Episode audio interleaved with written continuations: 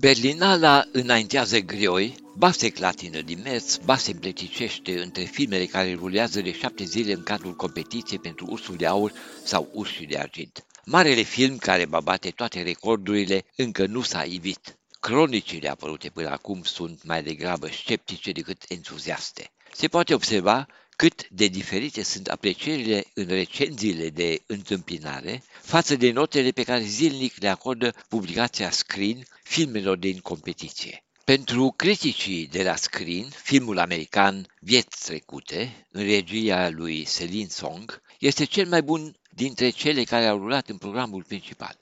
În presa germană, cel puțin, aprecierile pentru acest film kitsch cu o abundență mare de clișee sunt mai mult decât rezervate. Un băiat și o fată sunt uh, despărțiți după ce ea emigrează cu familia din Corea în America. După mulți ani se reîntâlnesc, ceea ce a fost cândva între ei nu mai poate fi refăcut. Din păcate, competiția din acest an e lipsită de voiciunea descoperirii unor producții îndrăznețe, unor producții cu un limbaj cinematografic neconvențional care depășește tiparele încetățenite ale schemei narațiunilor artificial mecanice. Deși organizatorii festivalului susțin că țin cont de anumite standarde ale corectitudinii politice, nu numai în competiție rulează producții care se află în flagrantă contradicție cu principiile amintite.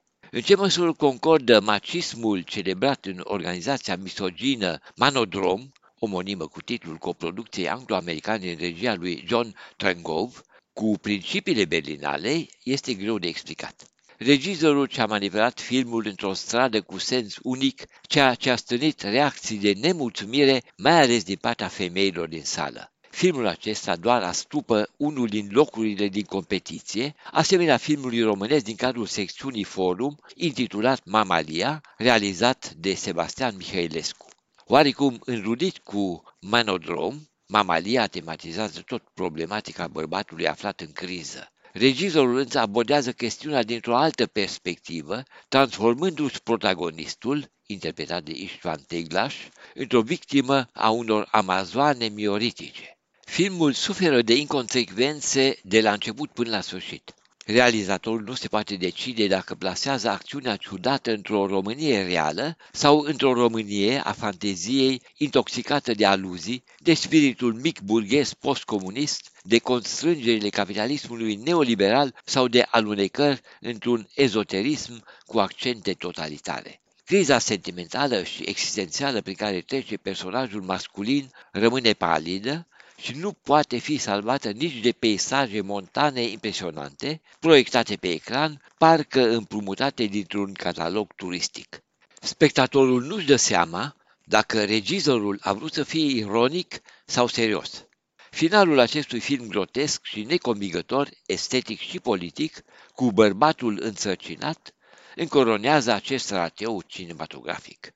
România mai este prezentă anul acesta la Berlinală cu încă un film prezentat tot în cadrul secțiunii Forum, intitulat Între Revoluții. În centrul filmului, de fapt al semidocumentarului, se află două studente la medicină, prietene, o româncă Maria și o iraniană Zahra, care studiază în România. După prăbușirea regimului totalitar al șahului în 1979, Zahra se întoarce în Iran, sperând că revoluția va aduce schimbări pozitive. Montarea unor secvențe documentare autentice din Iran și materiale similare filmate din timpul Revoluției din România, din 1989, sugerează similitudini, ilustrând în ultimă instanță speranțele celor două prietene într-un alt viitor.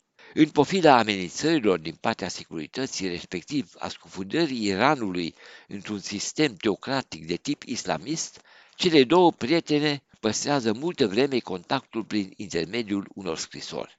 În ce măsură viața celor două a fost influențată de către un sistem represiv, dovedesc ultimele secvențe ale filmului, când se proiectează pe ecran câteva file din dosarele de urmărire ale unor studenți, întocmite de către fosta securitate.